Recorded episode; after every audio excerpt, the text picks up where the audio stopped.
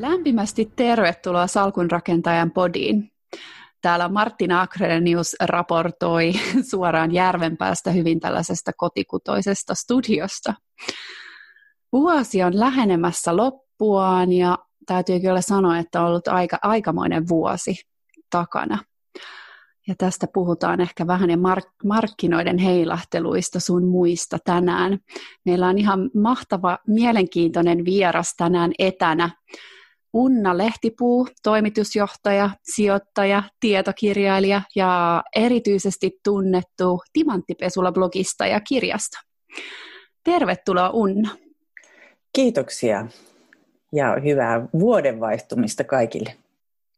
Kyllä mennyt aika nopeasti tämä vuosi, tuntuu jotenkin siltä, vai onko hitaasti? En tiedä, ollut niin ihan hullunkurinen vuosi. Mm, tämä on hyvin erilainen ollut, että huomasin juuri, että ei ole kauheasti tullut valokuvia otettua, koska sanotaan, että asema on pysynyt aika lailla samana täällä, täällä tota, kotitoimistossa, niin se on jännä katsoa sitten vuosien perästä, että minkälaisena tämä meidän kunkin oma historia jää, mikä tämä merkitys oli. Niinpä pitikin kysyä kuule, hei, että mitkä tunnelmat nyt on, me te, nauhoitetaan tätä podia a- aamulla, mitkä tunnelmat sulla on tänä aamuna? No ihan, ihan hyvät tunnelmat. Mulla on tässä kirjoitustyötä tyypilliseen tapaan aika paljon, te, niin kuin deadlineit rupeaa paukkumaan, niin tota, mm. ei juurikaan eroa eroa muusta, että on ihan hyvän joululoman ja jouluvapaat tässä viettänyt ja sitten palannut koneen äärelle. Ja kyllä tietysti mielenkiinnolla ja semmoisella odottavalla mielellä tätä alkavaa 2021 vuotta, että mitä käänteitä siinä, siinä tulee ja, ja myöskin omia uusia suunnitelmia, että ihan innost, innostuneella mielellä. Hmm. Hei, sä olet sijoittaja, yksityissijoittaja. Ää, mitä mieltä sä oot ollut tai onko näkynyt millä tavalla omassa salkussa tai mitä mieltä olet ollut. Tosiaan tänä vuot, vuot, vuotena niin markkinoiden tota, heilahtelut on ollut aikamoista vuoristorataa. Mm. Nimenomaan sitä se on ja, ja sitten tietysti tämä oma tyylini sijoittaa, jota mä oon, jonka mä oon nyt lopulta nimennyt sit vähän niin kuin megatrendisijoittamiseksi, että mitä seurailee, niin erityisesti tässähän tämä on todistanut niin kuin voimansa, että mm. ne liikahdukset on ollut niin kuin käsittämättömän suuria ja nopeita ja historiallisia. Ja, ja tota, nyt syksyllä päivitettiin tota meidän kirjaa sijoittajaksi seitsemässä päivässä. Yritettiin siihenkin vielä viedä tästä koronasta niin kuin niitä havaintoja, mitä sanotaan, että elokuun lopussa pystyy jo näkemään. Tietysti loppuratkaisu on vielä kaikilta näkemättä ja mitä tässä voi tulla, mutta että onhan tämä ollut ihan tämmöinen koekeittiö ja historiallinen kokeilu meille kaikille. Kyllä vaan. Ja myöskin sellaista sijoittajan psykologiaa tämä on varmasti niin kuin tuonut niin kuin näkyviin ja selväksi, että, että kuinka paljon siitä on myös tätä psykologiaa ja semmoista niin mentaaliosaamista, että mitä tehdä silloin, kun rupeaa heilumaan ja tipahtamaan ja rytisemään. Mutta toisaalta myös kun ne nopeat nousut on varmasti yllättänyt. Mm. Hei, sä vähän otit tuossa esille, tai puhuit nyt monesta tärkeästä asiasta, niin kerrotko vähän, tuosta puhuit megatrendeistä ja erityisesti siitä, että sähän sijoitat megatrendeihin, niin kerrotko vähän meidän kuuntelijoille tuosta, että mitä ne megatrendit tarkoittaa? Mm. No ensiksi voisi sanoa, että kun mä olen näitä erilaisia sijoitustrategioita vuosien mittaan tutkinut ja on arvosijoittamista ja kasvu, kasvuyrityksiin sijoittamista ja muuta, niin mä en oikein löytänyt itseäni mistään puhdasverisenä, niin mä olen päätynyt siihen, että mä olen tämmöinen sekakäyttäjä sijoittajana, mm-hmm. että mullahan löytyy salkusta niin kun tietysti osake, suoria osakesijoituksia, jonkun verran rahastoja, niitä ei kovin monta, ja sitten sijoitusasuntoja ja sitten perisuomalaiseen tapaan myös metsää, eli se on hyvin hajautettu ja, ja näissä niin kuin osakesijoituksissa olen siitä syystä sitten ja uskallankin ottaa ehkä enemmän niin kuin riskejä, mm. koska nämä muut lajit on sitten tällaisia tasaisesti puksuttavia. Ja, jos me, ja tietysti toinen periaate niin kuin siihen on ollut, että, niin kuin, on, että kannattaa sijoittaa siihen, mitä ymmärtää. Ja mä teen tosiaan niin päätyönäni viestintää, viestintäyrittäjänä Framillassa ja, ja siellä teen strategista suunnittelua yrityksille, niin pörssiyrityksille kuin tuoreille kasvuyhtiöille. Ja se on ollut hyvin tärkeä ikkuna niin kuin nähdä niitä liikahduksia, mitä niin kuin tapahtuu. Ja totta kai tätä tietoa ja mitä asiakkailta on oppinut, niin myös hyödynnän siinä työssä, kuten myös aikaisempia opintoja, kansainvälistä politiikkaa ja taloutta, niin tämä on sitten johdattanut siihen, että mielellään katson aika semmoisesta kansainvälisestä ikkunasta, mitä maailmalla tapahtuu. Ja megatrendihän on tavallaan tämmöinen pohjavirtaus. Hmm. Ja sen päällä on sitten pintakuohu, eli ne on näitä päivittäisiä nopeita liikahduksia, mitä me nähdään pörssissä tai taloudessa, mutta että megatrendi on tavallaan siellä pohjalla oleva semmoinen kehityssuunta, jolla ajatellaan, että se voi mullistaa ää, ihan mittavastikin se tavan tehdä niin kuin bisnestä, ää, mullistaa yhteiskuntaa, rakenteita, vaikkapa mm. kau- talouden tapaa toimia, kuten nyt digitalisaatio. Ja sen kohdallahan me ollaan nyt nähty todella isoja hyppäyksiä tänä mm. vuonna.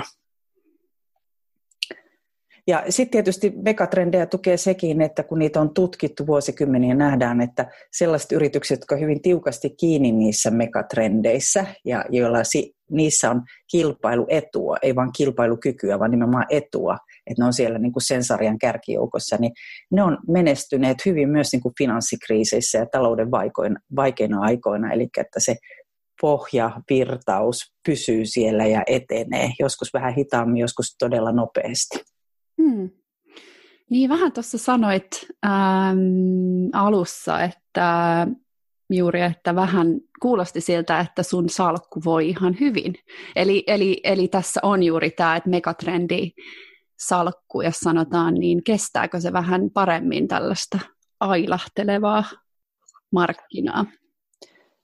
No ainakin oman salkun kohdalla voi, voi näin todeta ja tietysti tota, mulla oli olin alkuvuonna kerännyt vähän niin kuin säästöjä. Olin itse ennakoinut sitä, että tässä väistämättä tulee jossakin kohtaa notkahdus mm. kymmenen vuoden nousukauden jälkeen ja olin ennakoinut sitä ja tehnyt sellaisia siirtoja. Ja sitten kun maaliskuu koitti ja näin, että siellä yhtäkkiä sellaisten yritysten kurssit laski rajusti, joita mä olin jo pidempään seurannut niin kuin kiinnostuksella. Olen pitänyt niitä ehkä mm. vähän kalliina tai en ole uskaltanut tarttua, niin uskalsin sitten tehdä aika niin kuin, tota, nopeitakin siirtoja sijoittaa niihin. Ja nyt kun mä katson, niin siellä on aika useitakin yrityksiä juuri tässä digi, digipuolella, verkkokaupan puolella, jotka ovat parhaimmillaan nelin viisinkertaistainen arvonsa mm. siitä kevästä. Eli toki on mahdollista, että siellä tullaan niin kuin alaspäinkin ja, ja, ja, ja päivittäin me nähdään, että kurssit heiluu aika voimakkaasti edelleenkin, mutta että tavallaan se vaan vahvisti sitä, että ne sai tästä sellaisen kasvuloikan osasit siitä ennakoida hyvin. Hmm.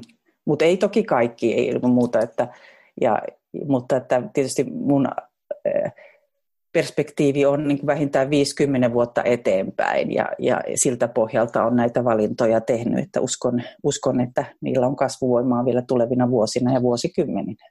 Hmm. Haluatko tuossa mainita mitään, mihin sijoitit? No No esimerkiksi kun digitalisaatiosta tässä puhuttiin, ja tietysti 5G on myös sellainen, jota mä tarkkailen, niin sieltä löytyy vahvasti verkkokauppa. Kun kaupat meni maailmalla kiinni, niin siirryttiin mm. verkkokauppaan. Ja, ja, ja toki on katsonut, että maailmalta löytyy muitakin kuin suomalainen verkkokauppa tai amerikkalainen Amazon. Eli esimerkiksi ä, tota, tuolla Etelä-Amerikassa toimiva Mercado Libre on ollut mulla semmoisia suosikkeja, joka on vahvasti mm. kasvanut viime vuosina. Sea Limited, jolla on myös tämmöistä niin kuin pelipuolta siinä kyljessä, löytyy niin kuin Aasiasta ja sitten tietysti tutumpi ehkä Shopify ja Etsy, eli mm-hmm. jotka tarjoavat kaupankäyntialustan sitten yrityksille ja Etsy esimerkiksi pienille käsityöläisyrittäjillekin myös. Ja, ja näähän on niin kuin selvä mullistus siitä, miten mm. kauppa kulkee. Ja nämä on sitä kautta itselle niin kuin kiinnostavia, että on itse, teen töitä kaupan alan yritysten kanssa Suomessa ja käydään tietysti näitä keskusteluja. Ja sitä on sitten hyödyntänyt siinä, miten, millä pohjalta valintoja niin teen. Tuo on mahtavaa, sulla on varmaan niin paljon asiantuntemusta just tuon työn työn parissa ja sieltä tulee varmaan aika paljon näkemystä just mitä voi käyttää sijoittamisessa. Kyllä se toki auttaa ja erityisesti se keskustelu ja ne miksi-kysymykset ja mm. sitten niin kannata sieltä niitä isoja liikahduksia ja trendejä ja, ja, tota, ja erityisesti niin kuin useamman vuoden tein tässä töitä sellaisen tahon kanssa kuin Climate Leadership Coalition, joka on siis suomalainen yhdistys tai, tai tämmöinen, voisi sanoa, että EU-alueen ilmastobisnesverkosto, johon kuuluu mm. suurin osa suomalaisista isommista pörssiyhtiöistä tällä alueella toimia. Siellä niin kuin keskustellaan, tai on keskusteltu juuri näistä innovaatioista, mitä vaikka ilmastonmuutokseen liittyy, miten yritykset voi edistää toimillaan, innovaatioillaan, muu, niin kuin, ää, lainsäädännöllä ja, ja se on ollut niin kuin itselle tärkeä korkeakoulu myös katsoa sitä ilmastonmuutosta, joka on myöskin yksi iso megatrendi ja siitä on sitten pyrkinyt myös löytämään salkkuuni itselle hmm. kiinnostavia yrityksiä. Hei, vähän tuossa mainitsitkin, niin haluatko vähän kertoa joitain megatrendejä vielä, eli digitalisaatio, ilmastonmuutos, mutta haluatko kertoa vielä joistain muistakin sit megatrendeistä, mitä tällä hetkellä on ja mihin sijoitat? Hmm. Niin megatrendejä voi tietysti, niitä löytyy erilaisia listauksia, että kuinka monta megatrendiä ja alat megatrendiä, mihin lasketaan, mutta mä oon ehkä nyt keskittynyt itse, voisi sanoa, että neljään. Mä oon itse asiassa, äh, mulla on sellainen kirja, johon mä oon piirtänyt suorastaan niin kuin kartan. Siellä on niin kuin mm. pallukat, jossa lukee nämä megatrendit ja sitten niihin niin kuin täkään sitten näitä yrityksiä, joita, joita niiden alalla seuraan. Ja tosiaan tämä digitalisaatio, 5G, siihen liittyvä teknologia on totta kai iso vahva trendi ja uskon, että kaikki mitä voidaan digitalisoida, niin myöskin digitalisoidaan. Ja sama pätee tietysti niin kuin sähköistämiseen, että mm. mitä voidaan vain sähköistää, niin varmasti sähköistetään. Ja, ja näitä linjauksia katsoja. Sitten tietysti yksi, yksi seuraamistani on tämä väestön ikääntyminen, johon liittyy vahvasti terveyskysymykset. Ja mm. sillä puolella mua kiinnostaa muun muassa terveysteknologia. Sieltä nyt voisi, nämä on Yhdysvalloissa listattuja yrityksiä, on Teladoc Health, joka on siis etälääkäripalvelu ja saanut myös mm. hyvää boostia nyt tässä koronan aikaa, mutta varmasti isompi trendi.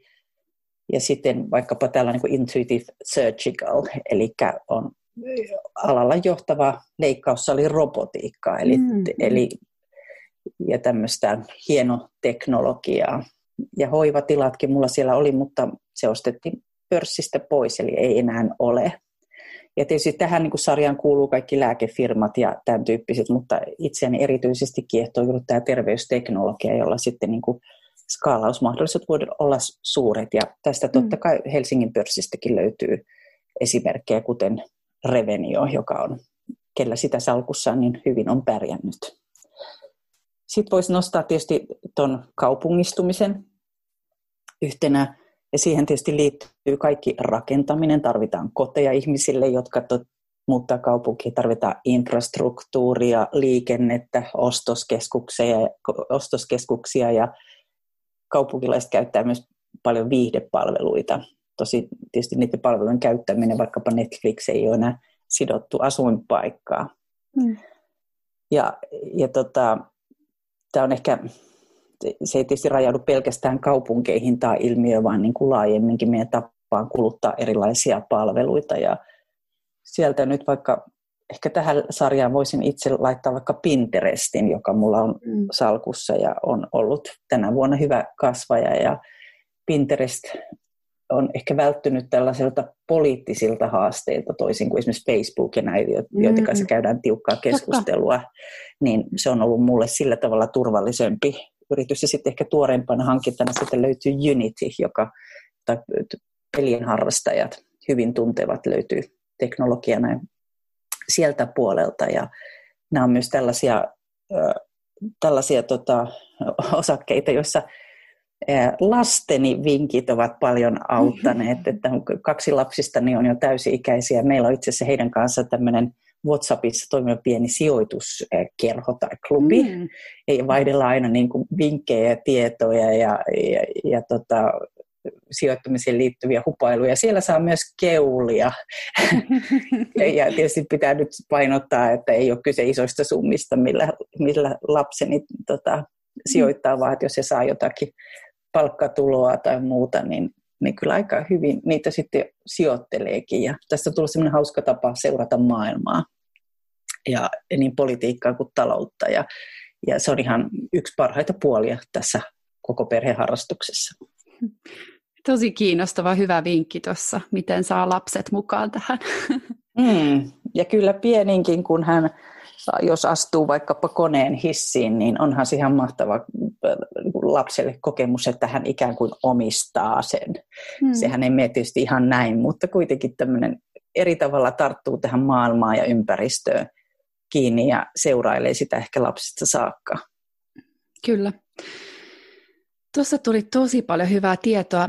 Äh, mitä sanoit just, että sullakin oli ne neljä esim. megatrendiä ja sitten vähän oot katsonut, just kirjoittanut ylös ne ja sitten listannut sinne niitä yhtiöitä, niin mistä sitten, jos tässä on meillä kuuntelija, joka miettii, että hän haluaa alkaa sijoittaa megatrendeihin, niin mistä sitten, kuka nämä niin kuin vähän keksii ja mistä tästä saa vähän lisää tietoa sitten esimerkiksi näistä megatrendeistä, että mitä niitä kaikkia on?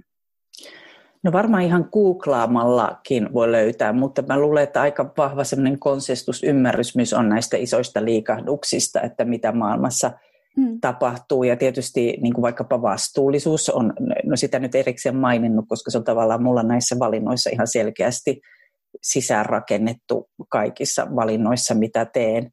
Ää, mutta että kyllähän siis Helsingin pörssistäkin, jos katsoo suomalaisia yrityksiä, vaikka energiapuolella metsäpuolella, niin hän on hyvin vahvasti kiinni näissä megatrendeissä tuomalla innovatiivisia tuotteita ja palveluita.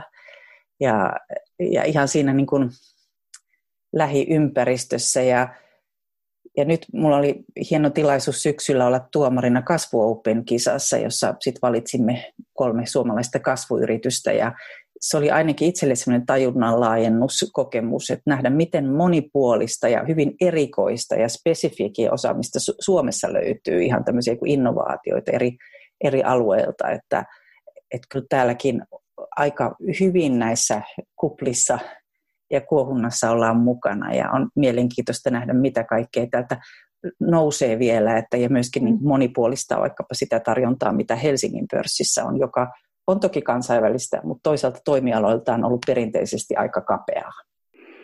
Kyllä.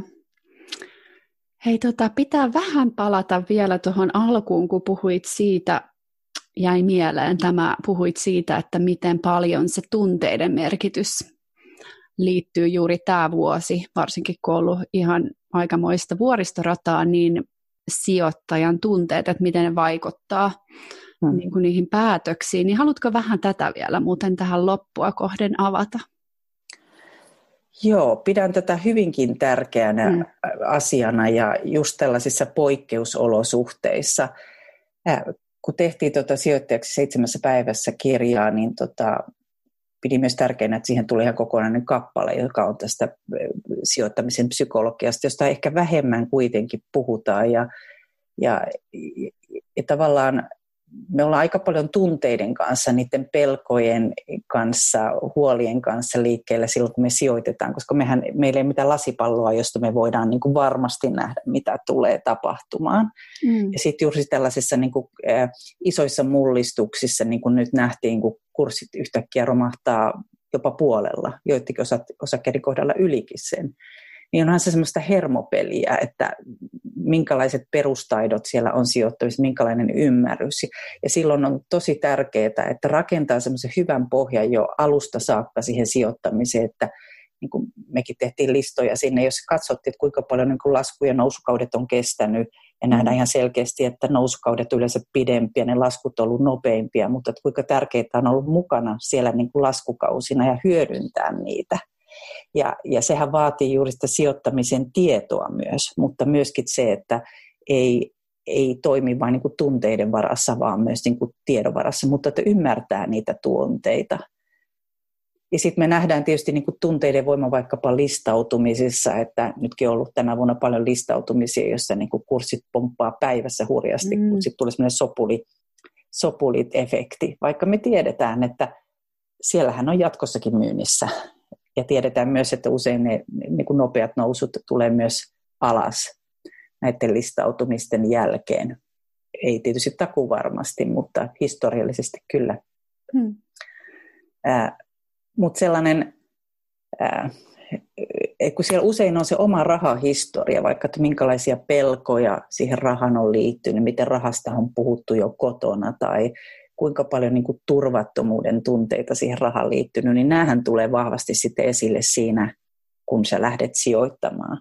Ja siksi olisi tavallaan tutustuttava siihen omaan rahahistoriaan, jotta ymmärtäisi myös sitä omaa toimintaa ja pystyy niin kuin vaikuttamaan ja tarpeen tulle myös muuttamaan. Eli että nythän on, voi sanoa, että ne, jotka pysyvät tyynenä ja huolimatta siitä, että rytisi, niin heillehän on käynyt oikein hyvin. Hmm. Tai jopa hyödyntäneet niitä laskuja. Kyllä, tosi tärkeitä juttuja.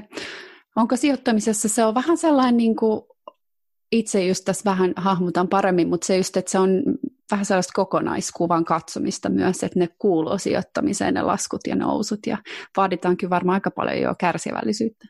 Mm.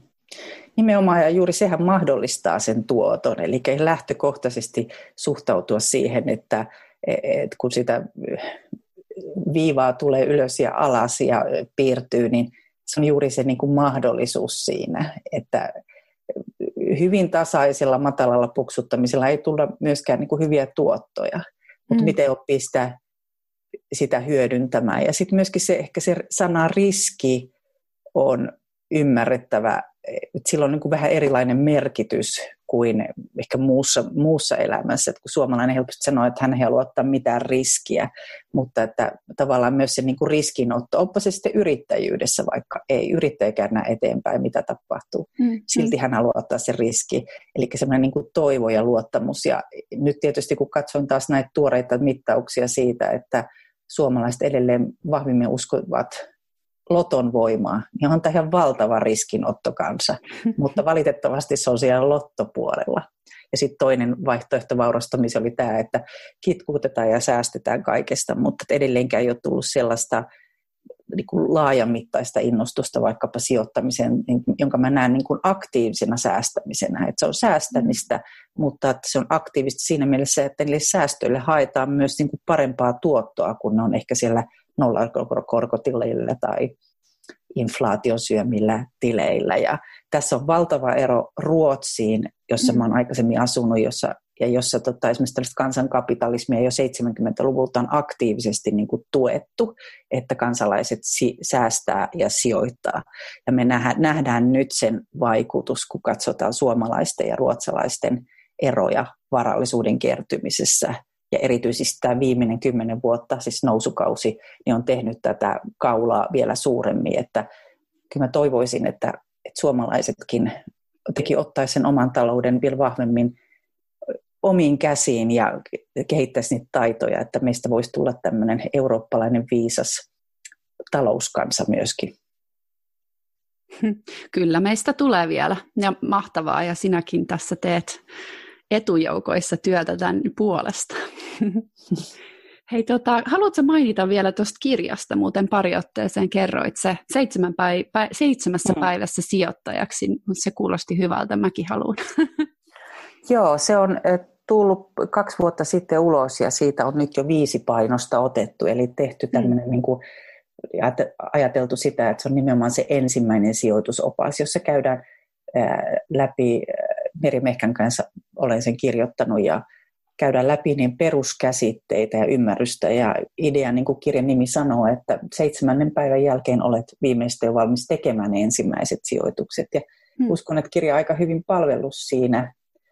Että sen lisäksi tosiaan on rikasta moniminen kirja, jossa laajemmin käsittelin, käsittelimme niin kuin taloutta ja sijoittamista ja asuntosijoittamista. Ja sitten tosiaan Timanttipesulla, joka haastaa sitten pohtimaan sitä omaa suhdetta rahaa-aikaa ja, ja osaamiseen. Ja näähän on niitä pääomia, joilla me käydään kauppaan. Me vaihdetaan osaamista rahaan ja aikaa rahaan ja muuta. Ja, ja, ja mä uskon, että sellaisenkin niin kuin ymmärtäminen on aika tärkeää, vaikkapa siinä sijoitustyössä tai harrastuksessa onnistumisessa.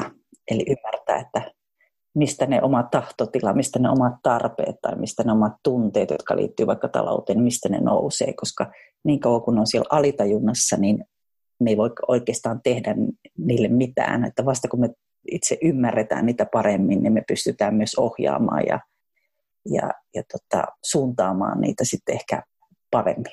Mm, nostaa tietoisuuteen. Mm. Hei, tota, meillä alkaa valitettavasti aika vähän loppumaan, mutta kysyisin tähän vielä loppuun, että millä tunnelmilla lähet vuoteen 2021 ja löytyykö sulla jotain vinkkejä, jos mietitään vaikka sijoittamista niin kuuntelijoille?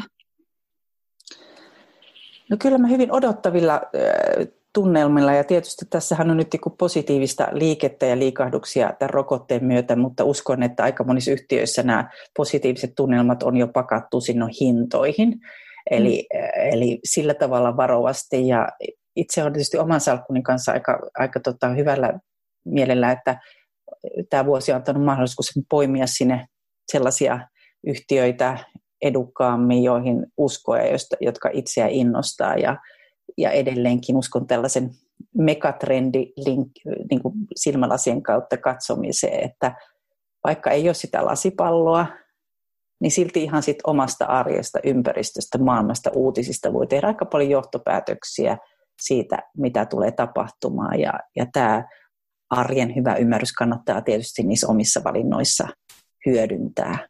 Hmm. Ja tietysti ne alat, mitkä itse tuntee ja mistä niin kuin sisäisesti ymmärtää enemmän, niin, niin tota, et toisaalta pakata niihin tulevaisuutta, mutta myöskin ihan tämän hetken, tämän hetken ymmärrystä. Tähän onkin hyvä päättää. Kiitos todella paljon Unna, että olit vieraana. Tuli paljon tärkeää asiaa.